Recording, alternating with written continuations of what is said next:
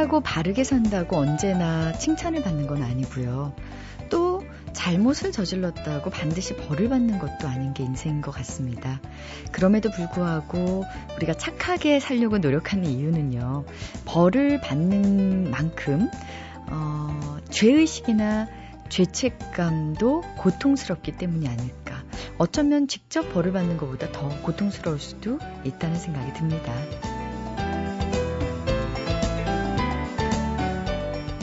죄의식을 평생 안고 사는 건 마치 무기징역을 사는 것과 같다라는 생각도 드는데요. 죄의식 그 자체가 스스로를 가두는 감옥이 되기 때문이겠죠. 요즘 정말 어, 세상이 험하구나. 어, 일말의 죄의식마저 느끼지 못하는 사람들이 더 많아지는구나 싶어서 참 어, 여러 가지로 마음이 무겁습니다. 어, 오늘 일요일 하루만이라도요 큰일 없이 마음 편안한 그런 하루가 됐으면 하는 바람 가져봅니다. 안녕하세요. 소리나는 책 라디오 북클럽 김지은입니다.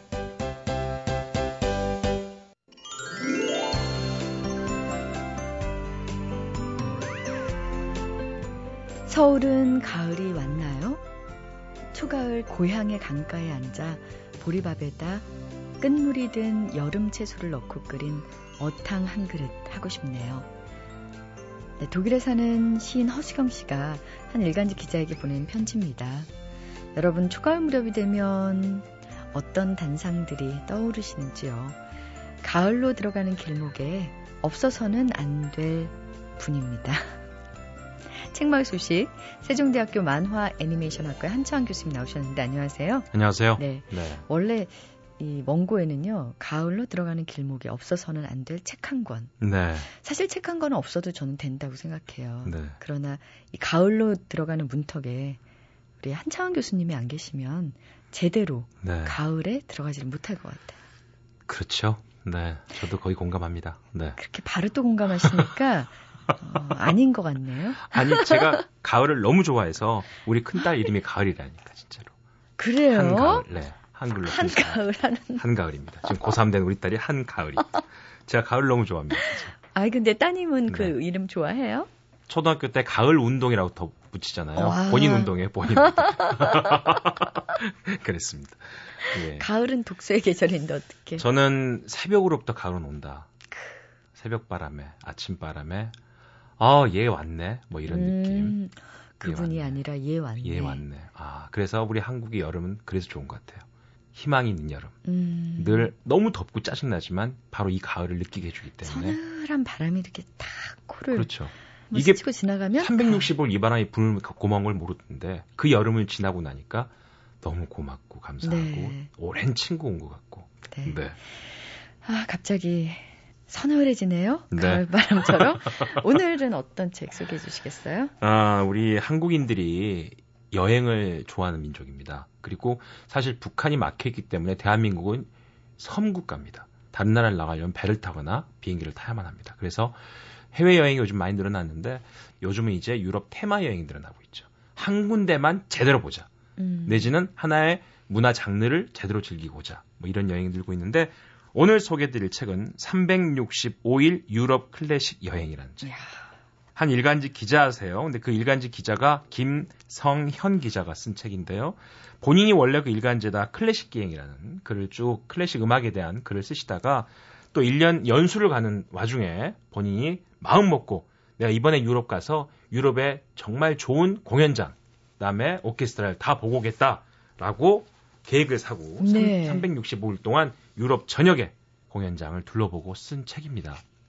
2010년 9월부터 2011년 8월까지 정확히 1년 동안 이 저자 김성현 기자는 유럽 8개국의 21개 도시 42개 공연장에서 176편의 공연을 지켜보면서 그 환호와 감동, 숨소리와 눈물까지 한 권의 책에 담아냈습니다. 야, 이 책이 본인이 직접 발품을 팔아서 그런지 네. 어, 몇 번 도로에 어떤 지하철을 타고 어떻게 가면 몇 시간 정도 걸린다까지 네. 정확히 써 있고요. 저자가 세운 원칙이 이렇습니다. 되도록이면 객원 지휘자보다 상임 지휘자가 출연하는 공연을 관람하자.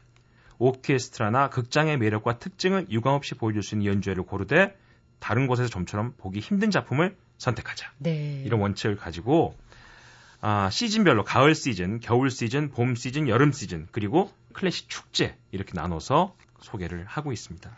책 굉장히 아름다운데 네. 안에 보니까 이제 살아있는 현대 음악의 메카들이 네. 쭉 사진으로 보여지는데 뭐 제가 되게 알고 있었던 거는 뭐 베를린 필하모니나 런던 심포니 정도 저는 알고 있었거든요.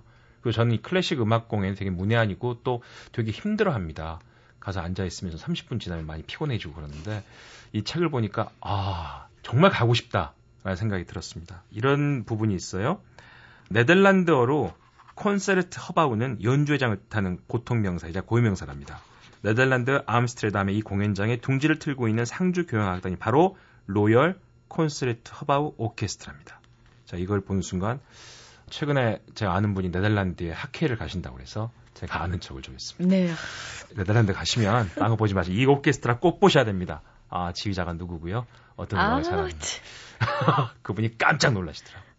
아, 한 교수가 그런 데까지 그렇게 관심도 많고 하는 게 많냐고 해서 뭐 몇 개 더 있는데 네덜란드 가시니까 그것만 설명드린다고 제가 우리 한 교수님은 있습니다. 그런 맛에 책 읽으시는 것 같아요. 항상 보면. 네. 그래서 책이 좋은 겁니다. 음. 저를 그분은 얼마 다시 보겠어요. 깜짝 놀랐을 거예요. 다음에 물어보면 기억하세요?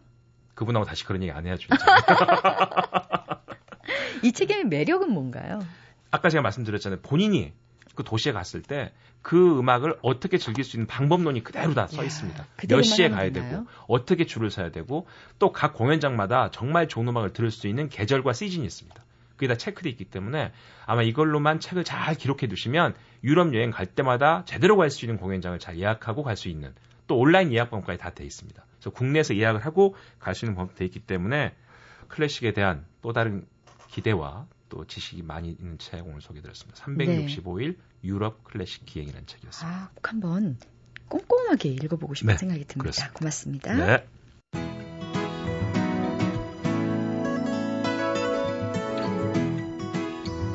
잊혀질 뻔한 책, 묻혀질 뻔한 책을 소개해드리는 시간, 뻔한 책.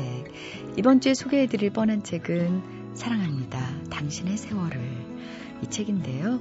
어, 이 책의 지은이는 어사연이라고 되어 있어요. 사람 이름이 좀 특이하다 했더니 어르신 사랑 연구 모임의 줄임말입니다.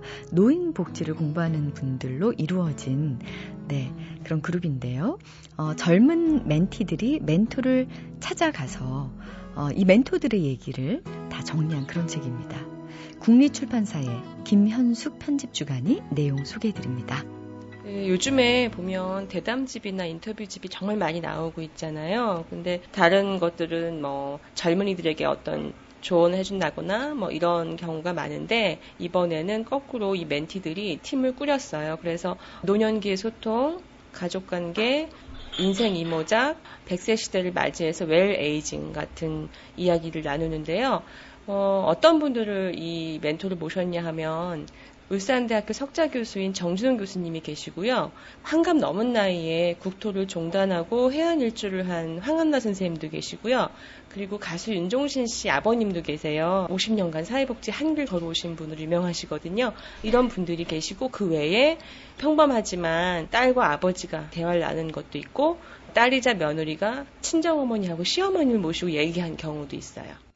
어, 그렇군요. 어떤 분들은 이름만 들어도 알만한 분들이고 또 어떤 분들은 정말 우리 동네에서 골목 하나 이렇게 지나면 만날 수 있을 것만 같은 그런 분들인데 사실 출판사 입장에서 판매 부수만을 생각했다면 이 책을 출판하지 않았을 수도 있다 그러네요. 하지만 인터뷰 내용이 워낙 좋아서 그 힘든 과정들을 다 감내할 수 있었고 많은 깨달음을 얻었다고 하는데 어떤 깨달음을 얻었을지 김현숙 주간의 얘기 계속 들어보겠습니다. 그러니까 제 상황이 한창 좀 힘들 때 그분들을 어르신들을 만났었어요. 저도 이제 결혼해서 가정을 꾸리고 아이를 키우고 직장 일을 병행하고 바쁘고 빠듯한 일정 속에서 어르신들을 만났을 때 그분들이 뭐 경제적이건 그리고 부부간의 어떤 갈등 살아오신 얘기를 많이 들려주셨어요. 그 안에서 그런 해답이나 지혜를 마치 저한테 들려주시는 것처럼 이렇게 얘기해 주실 때는 아 내가 그래도 여기 잘 참여했다. 뭐 이런 뿌듯한 그런 느낌, 그런 기억이 나요. 그래서 독자분들은 아마 8편 중에 어떤 편을 읽더라도, 아, 이건 내 이야기일 수 있어. 아니면 지금 내 상황이야. 이 사람들은 이거를 어떻게 풀어나갔지? 하면서 거울을 보는 것처럼 느끼실 수 있을 것 같습니다. 네. 왜 책을, 음, 편집하시는 분이 어떻게 보면 최초의 독자잖아요. 이 책을 잘 팔아야지, 많이 팔아야지, 이게 아니라, 우리, 어, 김현숙 주간 자체가 이 책을 편집하고 내면서 스스로 성장하고 또 치유가 됐던 경험이 있기 때문에 이 책에 대해서 더 애정이 많으신 것 같아요. 우리가 어, 이 책을 통해서 또 어떤 점들을 얻을 수 있을지 국립출판사의 김현숙 주간의 얘기 마저 들어볼게요. 혹시 그 말 들어보셨어요? 뭐 9988 234라 그래가지고 99세까지 팔팔하게 살다가 2, 3일 앓다가 세상을 뜨는 게 희망사항이다.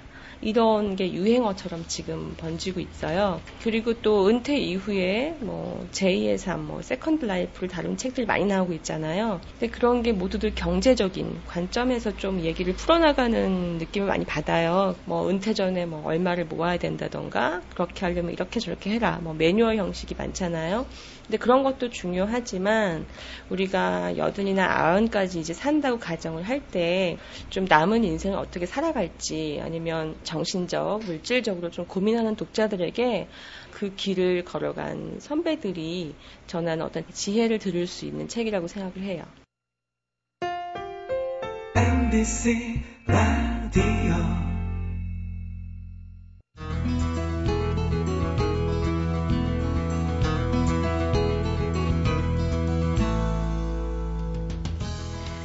사실 독자 입장에서요, 새로 나온 소설을 구매할 때마다, 음, 좀 불안한 마음이 들 때가 있어요. 왜? 처음에는 무슨 무슨 문학상 수상, 어, 이렇게 대문짝만하게 찍혀있는 소설에 먼저 눈길이 가거든요. 그러다가, 어, 취향이 좀 다를 수도 있고, 지나치게 현학적인 건 아닐까? 음, 소설을 들었다 놨다. 망설였던 경험 한두 번쯤 다 있으실 텐데요. 그런데 적어도 이분의 작가, 이분의 작품이라면 무조건 손길이 간다. 이런 분들이 많습니다. 아, 이번에 발표한 신작 소설, 장편 소설이죠. 어, 파도가 바다의 일이라면 누구신지 아시겠죠? 김현수 작가 예약 주문만으로도 이미 베스트셀러가 됐다고 소식을 들었습니다. 평단과 대중 모두에게 사랑을 받고 있는 김현수 작가를 드디어 이번 주 북카페에 모셨습니다. 안녕하십니까? 네, 안녕하세요. 네, 이제 드디어라고 말씀드린 이유는 혹시 짐작이 가세요? 글쎄요. 지금 외면하시는데 제쪽 보셔도 네. 됩니다. 네. 네. 저희가 라디오 북클럽 시작하고 나서 참 여러 번 모시려고 했는데 네. 어, 방송 출연을 안 한다. 네. 이게 딱 한마디만 되돌아오더라고요. 네. 그래서 어떻게 마음이 변하셨는지 좀 듣고 싶었습니다. 그 남들한테는요. 네.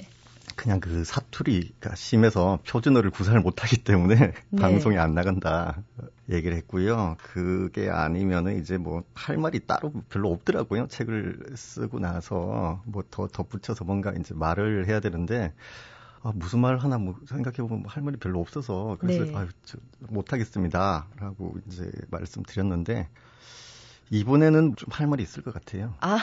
예. 그러면 제가 질문하는 것보다 먼저 네. 하고 싶으신 말씀 막 하시면 안 될까요? 아, 이번에는 이제 이 소설이, 아, 예. 이거 무슨. 기다렸다는 네. 뜻인데 좋습니다. 네네. 네. 네. 이번에 이제 예전과 다르게 이제 소설을 좀 썼어요. 네. 그래서 어떤 거냐 하면은 쓰는 과정에서 저도 이 내용이 궁금한 그런 소설들이에요.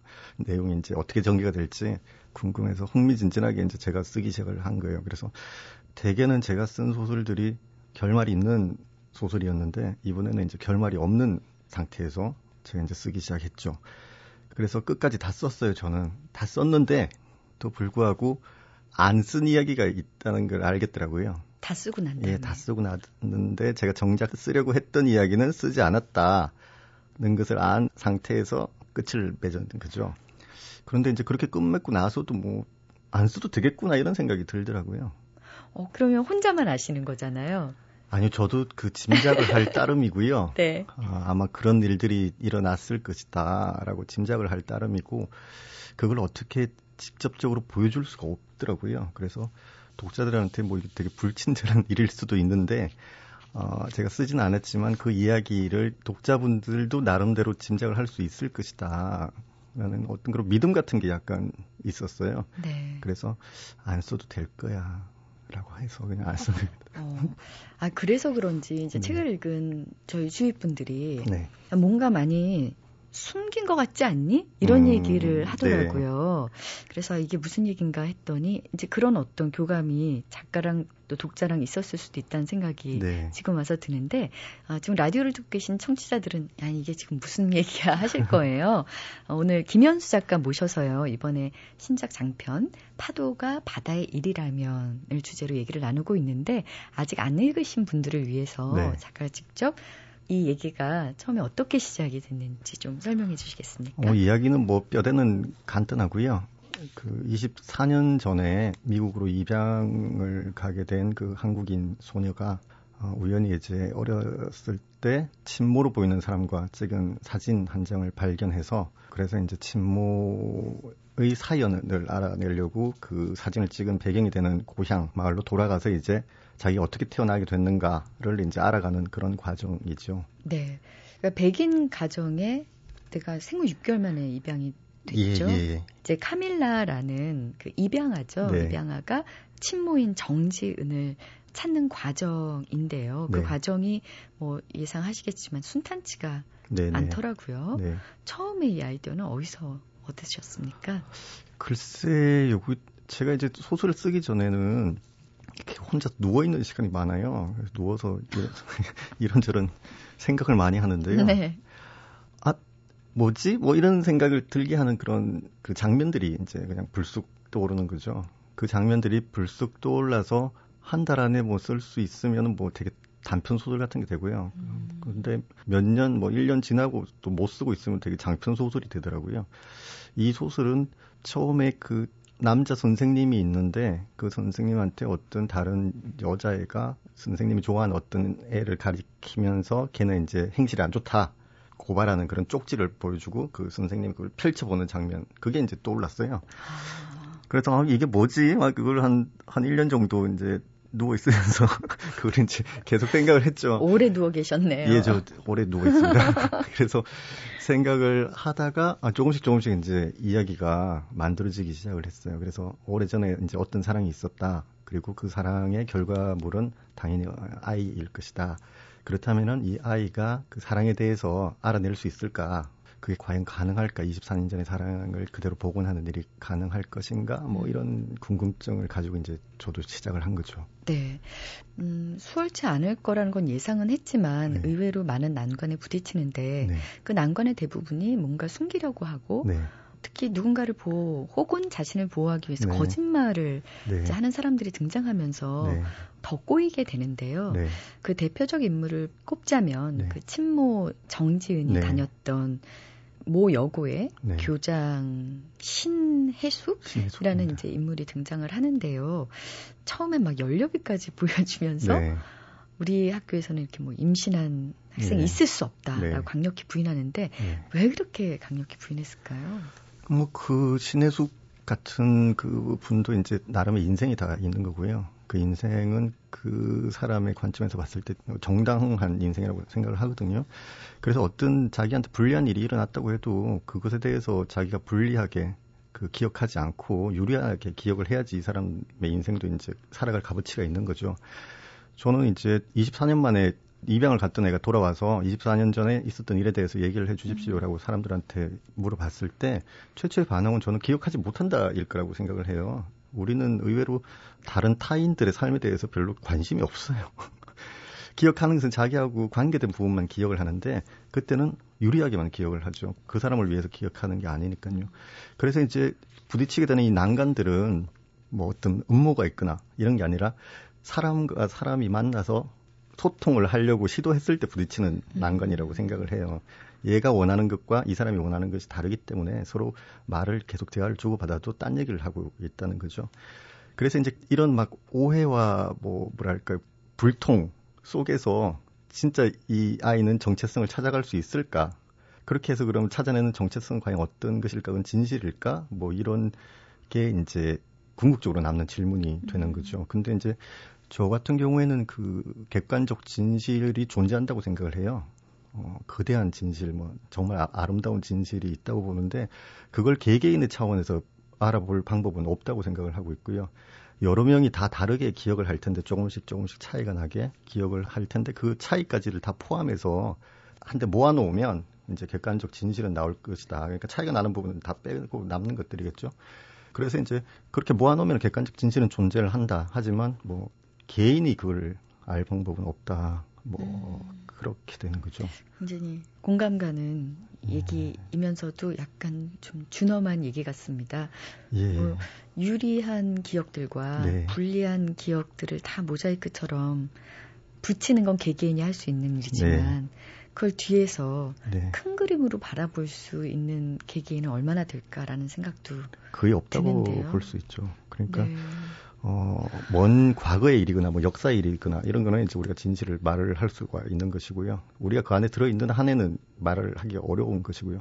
그리고 대부분의 진실은 개개인들을 뭐 봐주지 않는다고 생각해요. 개개인의 사정 같은 건. 그래서 진실은 누구에게나 다 상처를 줄 것이다. 왜냐하면 우리는 유리한 게만 기억하기 때문이죠. 그 상처의 첫 번째 희생양이라고 가장 큰 희생양이라고 볼수 있는 게 이 작품에 등장하는 네. 카밀라의 생모 정지은이라고 할수 그렇죠. 있을 텐데요. 네. 소문. 네. 아까 이제 처음에 이 소설의 착상이 네. 작은 쪽지. 네. 누가 누구를 네. 좋아하는 상황에서 그걸 좀 악의적으로 행실이 나쁘다라고 표현을 했고 그런 풍문의 악의성 때문에 또 우리 정지은이 목숨을 잃게 되잖아요. 네. 근데 그때는 굉장히 철없는 나이이고 네. 친구들도 별 생각 없이 그랬을 수도 있을 것 같은데 그렇죠. 결과는 끔찍해요. 네, 그렇죠. 그게 이제 별거 아니거든요, 진짜. 어, 시기심 혹은 괜한 뭐 원망 같은 거 때문에 걔를 이제 계속 미워하고 소문, 나쁜 소문을 계속 내는 거죠. 그런데 이제 안타까운 게 이제 전 소설을 쓰면은 여러 번 고치고 또 새로 써보고 하는 과정에서 인생을 여러 번 사는 경험을 많이 해요. 그래서 이제 다시 쓰면은 아 이게 이게 잘못됐거나 고치자 그이 부분을 해가지고 막 고치죠. 그래서 이제 소설은 그게 가능한데 우리 그 삶은 그게 불가능하잖아요. 고칠 수가 없다는 거죠. 아주 사소한 것도 정말 사소한 거는 이제 없었던 걸로 해줬으면 좋겠는데 한 번밖에 못 사니까 우리 두세 번 살면 그거는 안 할 텐데. 그래서 이제 이 모든 문제가 인생의 모든 문제가 이제 생기는 거죠. 우리가 한 번밖에 못 산다는 사실 때문에요. 그래서 이제 아주 사소한 것들도 돌이킬 수가 없는 음. 것이 되는 거죠. 돌이킬 수 없는 이제 사건과 이제 이어지게 되고 그러면서 거기서 파생되는 여러 가지 인생들도 역시 돌이킬 수 없는 네. 상황이 되는 것 같은데요. 정진의 이제 아버지 또 아버지의 친구들의 네. 동료들의 죽음 이런 것들 보면 지난해였죠. 왜 한진중공업 네. 타워크레인 사태도 네. 또 떠올리게 만드는데요. 파업이 일어나면서 그 주동자인 정지은의 아빠는 크레인에 올라갔던 거죠. 네네. 어떻게 됐죠? 많은 어, 분들이 목숨을 잃게 됐는데. 파업을 하는 과정에서 이제 뜻하지 않게 화재가 벌어져서 어, 한 몇 명이 죽게 되고요. 정지은의 아버지는 이제 제가 그 자세히는 쓰지 않았는데 전날 밤에 이제 자기가 남을 테니까 다 나가라 뭐 이런 상황이었어요. 그래서 나가라고 했는데 이제 안 나간 사람들이 이제 남아서 그렇게 죽은 거고 이 사람은 그 전에 이제 자기가 고공 농성을 하러 올라간 것이죠. 근데 결국 뭐 자신의 판단 미스로 자기 동료들이 죽었다라는 음. 죄책감을 이기지 못하고 이제 뭐 가장 인간적인 선택을 하는 셈이죠. 스스로 목숨을 끊는 게 어떨 때는 그게 이제 가장 인간적인 뭐 선택이었던 셈이죠. 근데 이제 남은 가족들이 또 고통을 당하게 되죠. 그렇죠. 예. 음. 그런 심각한 얘기가 있는가 하면요. 네. 저, 전 책을 읽다가 풋 하고 웃었는데요. 네. 사투리 때문에 생기는 네. 그런 소통의 장애. 지금 이제 결국은 소통의 얘기 네. 계속 나오고 있는 것 같습니다. 과거와 이제 현재와의 소통도 네. 있고요. 그다음에 그 아버지 얘기처럼 네. 사실 자신의 의도와는 전혀 다른 소통의 결과로 네. 목숨까지 잃는 경우도 생기고요. 그런가 네. 하면 카밀라의 네. 연인이었죠 남자친구가 사투리 때문에 그 말을 잘못 알아들어서 헤어지는 장면이 참 인상적이었습니다. 제가 그 경상도 출신이어가지고요. 여기 이제 소설에 보면 뭐뭐 널 오해해서 미안해. 라고 얘기를 했는데. 다시 한 번만 얘기해 주세요. 예. 그러니까 의자 발음을 잘 못하기 때문에 늘 늘이 잘 안 돼요. 그러니까 항상 네. 오해해서 미안해였는데 예, 예. 그러니까 이제, 널 오해해서 예, 미안했는데 예. 이게 널 오해해서 예, 미안해가 된 건가요? 그래서 이제 상대방이 듣고 뭘 날 오해하다니 뭘, 뭘 오해해 뭐 이렇게 해가지고 헤어지는데 결국 뭐 알게 되는 건 그런 거죠. 이 소설 속의 등장인물도 사투리 때문에 헤어지는 일은 없다. 그렇지. 다른 이유로 헤어지지만 어쨌든 시발점이 사투리는 될 수가 있다. 뭐 이런 사투리 뜻이죠. 때문에 헤어진 건 정말 아닌 것 같고요. 예. 사투리를 써줘서 고맙겠죠. 그 순간에 네. 헤어질 빌미를 주니까. 그렇죠. 네. 네. 어쨌든 우리 카밀라 입양된 소녀가 어, 한국을 찾아와서 친모가 왜 스스로 목숨을 끊었는지 정말 아버지가 누구인지 밝혀가는 과정에서요. 네. 저희들도 궁금해지더라고요. 교장 여자분이 계속 거짓말을 하는 것이 사실 거짓말이라기보다는 네. 자기 인생을 보호하기 위한 네. 얘기였을 수도 나름 있고. 진실인 거죠. 네. 왜냐하면 그 남편이 예전에 그 소문이 있었던 그 네. 교사였고요. 근데 또 사실 소문은 더 안 좋은 소문이 있었죠. 네. 뭐 오빠의 아이다. 네. 이런 소문까지 네. 있었어요. 근데 사실 뭐 어린 시절에는요. 네. 그런 소문들 좀 많지 않나요? 많죠. 제가 어렸을 때도 뭐 네. 동네 그러니까 지금처럼 뭐 인터넷이나 SNS나 이런 게 없을 때는 주로 뭐 SNS가 뭐 동네에서 들리는 소문들이죠. 그래서 뭐 누가 뭐 죽었다든지 아니면은 뭐 어디 도망을 야간 도주를 했다든지 뭐 아니면 뭐 바람이 났다든지 뭐 이런 소문들이 정말 바람처럼 진짜 골목을 막 휘둘고 떠돌죠. 예, 예. 그러다가 이제 다른 소문이 나오면 또 전에 소문은 없어지고 뭐 네. 그런 식으로 이제 계속 소문이 갱신되고 그랬었죠. 이야기가 뭐 자, 가득했었던 것 같아요. 그래서 어 긴장감 있고 속도감 있게 이야기가 아, 읽힌다는 점에서도 이 책이 매력이 있는데요. 소설적 재미도 참 좋았지만 각 장마다 화자가 달라지더라고요. 네.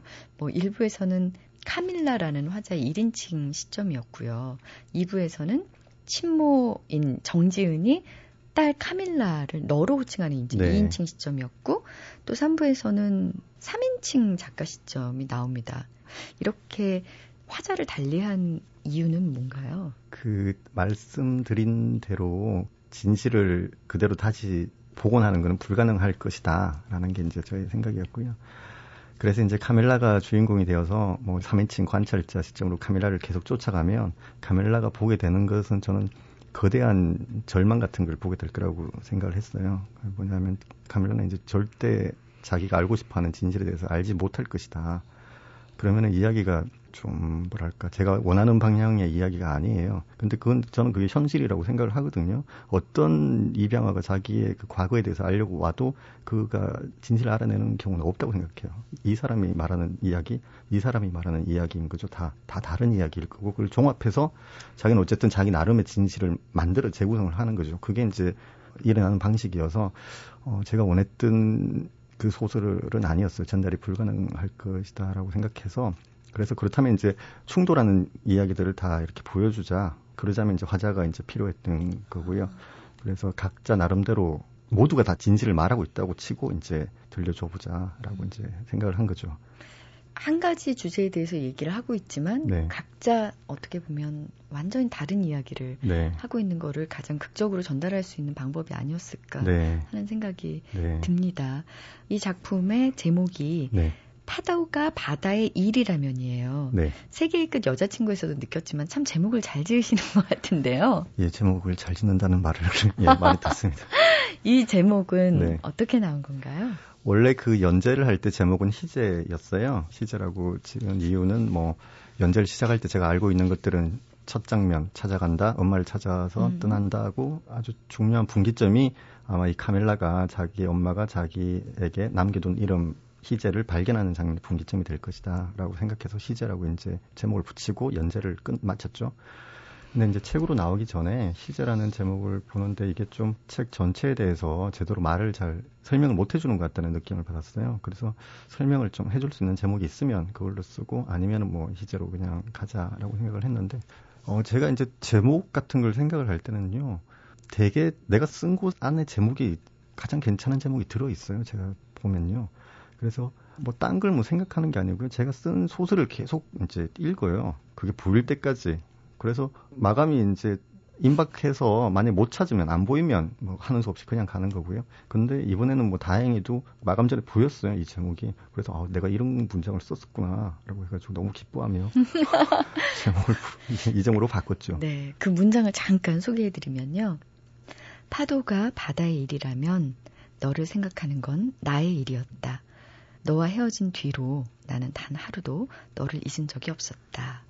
17살에 자살을 했기 때문에 이 친모 정지은은 17살인 거죠. 그렇죠. 근데 이 17살의 엄마를 찾아온 딸은 벌써 네. 24살이 네. 돼 있습니다. 그러니까 17살의 어머니가 24살이 된 딸에게 전하는 고백 안에 이 책의 제목이 있었던 거죠. 파도가 바다의 일이라면 이렇게 해서 제목이 나왔는데 또 이 좀 소개해드리고 싶은 문장이 있어서 어머니 지은이 어, 희재에게 해주는 이야기 가운데 신뢰가 안 된다면 작가 앞에서 읽으려니까 참 아닙니다. 네, 떨리네요. 네, 잘 듣겠습니다. 네. 처음에는 서로 고립된 점의 우연으로, 그 다음에는 그 우연들을 연결한 선의 이야기로, 우리는 점의 인생을 살고 난 뒤에 그걸 선의 인생으로 회상한다. 정상적인 사람들은 과거의 점들이 모두 드러나 있기 때문에 현재 삶에 어떤 영향도 끼치지 못한다. 앞으로 어떤 점들을 밟고 나가느냐에 따라서 그들의 인생은 지금보다 좋아질 수도 있고 나빠질 수도 있다. 하지만 너 같은 경우는 완전히 다르다. 과거의 점들이 모두 발견되지 않았다는 점에서 네 인생은 몇 번이고 달라지리라. 인생의 행로가 달라진다는 말이 아니라 너라는 존재 자체가 달라진다는 뜻이다. 마지막 문장이 네. 좀 공포스럽습니다. 저는요. 예, 뭐 근데 자기가 어떻게 태어났는지 모르는 사람, 그러니까 정체성에 대해서 알지 못하는 사람은 겪을 수밖에 없는 그런 혼란 같은 거죠. 음, 네. 그런 걸 어떻게 아세요? 저는 뭐 그런 경우가 아니어서 뭐 제가 날 때부터 알았던 건 아니고요. 네. 다른 책들을 뭐 많이 보고 그리고 이제 이 소설을 쓰면서 그 입양아들의 수기 같은 것들을 많이 봤는데 입양아들의 대표적인 감정이 혼란이에요. 혼란 상태. 왜냐하면 자기가 자기 인생의 어떤 지점을 알지 못한다는 그 자체가 굉장한 뭐 자기가 누구인지 말을 할 수 없게 만드는 아주 안 좋은 조건인 음, 셈이죠. 음. 사실 어머니와 딸의 관계는 가장 친밀한 인간관계 중에 네. 하나인데 그 관계에 공백이 있다면 네. 그 공백이 어떻게 보면 인생의 모든 부분을 네. 다 지우는 것 같은 느낌을 줄 수 있을 것 같아요. 네, 그렇죠. 이 소설도 저도 마찬가지였는데 쓰면서도 마찬가지였는데 아버지가 누구냐에 따라서 이 인생이 너는 태어나길 잘했으라고 말해줄 수도 있었고요. 아니면은 너는 정말 끔찍한 경우야. 라고 말할 수도 있는 거죠. 그러니까 그렇게 이제 정체성이 확 바뀔 수 있다는 점에서 굉장히 불안한 어떤 존재라는 네. 것이죠. 네. 혹시 김현수 작가는 그 본인의 인생에 있어서 네. 꼭 알고 싶은 네. 비밀 이런 게 있으세요? 글쎄요, 그건 모르겠는데요. 제가 한 3살이나 뭐 4살 이전에 삶에 대해서 다시 한번 이렇게 겪어봤으면 좋겠어요. 지금 거의 다 까먹고 있어가지고요. 아, 기억은 나셨나요? 예전에는? 예전은 제가 기억하고 있었죠. 제가 뭘 기억하냐면, 초등학교 들어가서 뭐 1, 2, 3, 4학년 이렇게 다닐 때는 제가 그보다 더 학교 들어가기 전에 일들을 기억하고 있다는 걸 제가 기억하고 있어요. 아. 근데 이제 초등학교 때는 이제 대충 이제 기억이 나잖아요. 학년별로 이제 뭐 바뀌고 하는 게 있으니까. 근데 이제 초등학교 들어가기 전의 일들은 기억나기 너무 작아요. 너무 작고 그래서 다시 한번 이렇게 살아봤으면 싶은 생각이 되게 많은데 뭐 이제 안 되겠죠. 한 번밖에 못 사는 게 인생과 소설의 가장 큰 차이점이라고 네. 얘기하셨잖아요. 수정도 불가능하고. 네. 어, 내년 2013년은요. 네. 우리 김현수 작가가 등단한 지 20년이 나 되는 해더라고요. 네, 그렇습니다. 어, 감회가 어떠세요? 부끄럽고요. 아무 감회도 없습니다. 그럼 뭐 계획은 있으십니까? 아니 별다른 계획도 없고요. 20년이나 그 글을 쓴 게 참 참 대단하다는 생각은 들고요. 뭐 그렇게 하려고 시작을 한 건 아니었어요. 이렇게 오랫동안 쓸 줄은 제가 몰랐고요. 그냥 그때는 이제 뭐 아, 재밌겠다라고 해가지고 이제 어떻게 하다 보니까 등단을 하게 된 것이고 등단하고 나서도 오랫동안 이렇게까지 20년 뒤에까지 아마 글을 쓸 것이다라는 생각을 한 번도 해본 적이 없었어요. 근데 돌이켜 보니까 이제 20년이 지나 버린 거죠. 그래서 참 인생은 참 길구나. 한 번뿐인데 길긴 길기는 되게 긴 것 같아요. 그래서 음. 야 20년이나 됐구나 그런 생각이 들어요. 네. 뭐 앞으로 또 20년도 또 그렇게 네. 갈 것이고요. 그 아, 이후에 20년 장담할 수가 없습니다. 제가 앞으로 20년 동안 또 쓸지 안 쓸지 진짜 아. 장담할 수가 없습니다. 아 그러면 글 쓰는 건 모르는 네. 일이니까요. 네. 많이 달리신다고 들었습니다. 네. 이제 오늘 이렇게 일요일 아침인데요. 네. 보통 일요일 아침에도 이렇게 달리시는지 궁금하네요. 그 제그 그 달리기 스케줄에 오랫동안 달리는 날이 있어요. 그게 일요일이에요. 그래서 일요일 아침에 이제 주로 달리는데 그 오래 달리기는 어떻게 하냐면은 굉장히 천천히 달리는 거예요. 오래 달리는 게 목적이기 때문에 시간에 적응하는 게 목적이거든요. 그래서 뭐, 1시간 뭐 20분부터 시작해가지고 뭐 쭉쭉쭉쭉 늘어나서 뭐 3시간까지 뭐 이렇게 달리는 건데 절대로 뭐 거리로 달리는 게 아니고 이제 시간을 때우는 거죠. 그게 의외로 달리기를 하면 사람들이 잘 못하는 게 숨이 차거나 뭐 힘든 거 이게 아니고 시간을 못 견뎌해요. 음. 그빈 시간, 한 시간 정도의 시간. 그래서 뭐 음악 듣고 뭐 하는데 막 너무 지루해 하는 거죠. 근데 그거를 적응하는 훈련이에요. 그래서 일요일 아침에는 뭐 기분이 좋죠. 그러니까 천천히 뛰면 되니까 이건 힘이 안 들어요 전혀. 그래서 보통 한 아침 먹기 전까지 그 달리려고 4시 정도에 깨서 이제 호수공원을 저는 달리는 거죠. 4시 정도에 깨서 달리면 7시 지나서 한 8시쯤에 모든 게 다 끝날 테니까 달리는데 이제 깜깜해요. 처음에 가면 깜깜하고 그러다가 점점 이제 동이 트기 시작하고 사람들이 나왔다가 또 돌아갔다가 그래서 7시 지나서 8시쯤 되면 이제 사람들이 다 밥 먹으러 들어가는 거죠. 그걸 이제 시간을 그걸 계속 보고 있는데 그게 느낌이 참 좋아요. 아, 이렇게 뭐랄까 지구가 자전하는 걸 이렇게 지켜보고 있는 듯한 그럼 아주 이상한 느낌이 드는데 참 좋고 그게 일요일 같은 좀 생각이 들고요. 네. 네. 이렇게 오랫동안 실제로 또 달려오셨고요. 네. 또 그렇게 오래 달린 어떤 소득을 네. 본인만 갖는 게 아니라 네. 그게 독자라는 타인과 네. 나눠 가질 수 있다는 게 소설가의 매력이 아닐까라는 생각이 드네요. 네. 네. 3시간 40분까지는 안 달려봤는데 네. 도전을 저도 한번 해 봐야겠습니다. 2시간 정도까지는 네. 견뎌왔는데 아, 2시간을 달리셨나요? 아주 천천히요. 아, 네. 남들이 보면 걷는다고 생각하는데 저는 이제 네. 뛴다고 생각해요. 그게 최고의 달리기입니다. 천천히 뛰시면 돼요. 고맙습니다. 내년에 이제 20년이 되시는데요. 앞으로도 오랫동안 천천히 저희와 함께 달려주시길 부탁드리면서 오늘 신작 소설 파도가 바다의 일이라면 내신 김현수 작가와 얘기 나눠봤습니다. 혹시 네. 방송 출연 거의 안 하시잖아요. 네. 그래서 오늘 마음 먹고 나오셨을 텐데 네. 못다 하신 얘기가 있으면 마저 해주시죠. 네, 뭐 제가 그 사투리가 심해서 방송에 전혀 안, 안 모르겠는데요. 예, 그건 아니고요. 뭐 어쨌든 제가 최근에 들어서 아 그냥 좀 나 자신한테 좀 관대해지자 이런 생각을 한 적이 있어요. 그게 몇 년 전 가을에 제 딸이 다니는 초등학교에 갔더니 단풍이 들고 있더라고요. 단풍이 드는 모습을 보는데 갑자기 불현듯 그런 생각이 들더라고요. 아, 좀 관대해지자. 그리고 이 인생에도 좀 관대해지자. 그리고 남들한테도 관대해지자. 그러기 위해서 나 자신한테 제일 관대해지자. 뭐 이런 생각을 했었어요. 아마 그 결과로 이제 뭐 라디오에도 나오게 된 것 같습니다. 그래서 그 어, 학교 교정의 네. 붉은 단풍에게 네. 네, 감사의 뜻을 전합니다. 네, 제가 꼭 전해드리겠습니다. 그 덕분에 관대해지셨고 그 덕분에 또 저희가 모실 수 있었는데요. 사실 20년 동안 굉장히 혹독하게 스스로에게 대하신 것 같은데 네. 이제 올가을부터는 네. 네, 단풍처럼 네. 스스로에게 더 관대해지시고 단풍처럼 얼굴을 붉 저희와 그만큼 더 많이 네. 예 소통해 주시고 네. 예, 방송에도 자주 나와 주시길 네. 바라면서 인사드리겠습니다. 네. 고맙습니다. 네, 고맙습니다. 네. 김현수 작가의 소설 파도가 바다의 일이라면에서 입양아 카밀라는 갓난아기 였던 자신을 업고 있는 친엄마 사진을 보면서 엄마는 나를 버린 게 아니라 무척이나 사랑했을 거라는 막연한 확신을 갖게 됩니다. 그리고 음, 그 사진에 이름을 붙이거든요. 그 이름이 뭐냐면요. 제대로 설명할 수는 없지만 이 세계가 우리 생각보다는 좀 더 괜찮은 곳이라는 사실을 말해주는 사진.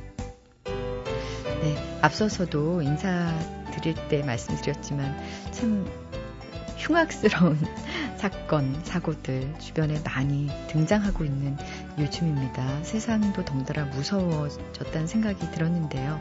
그러나 누군가는 혹은 어딘가에서는 이 세계가 생각보다 좀 더 괜찮은 곳이라는 사실을 말해주고 있을 거라고 믿고 싶습니다. 그런 일요일 아침입니다. 지금까지 소리나는 책 라디오 북클럽 아나운서 김지은이었습니다.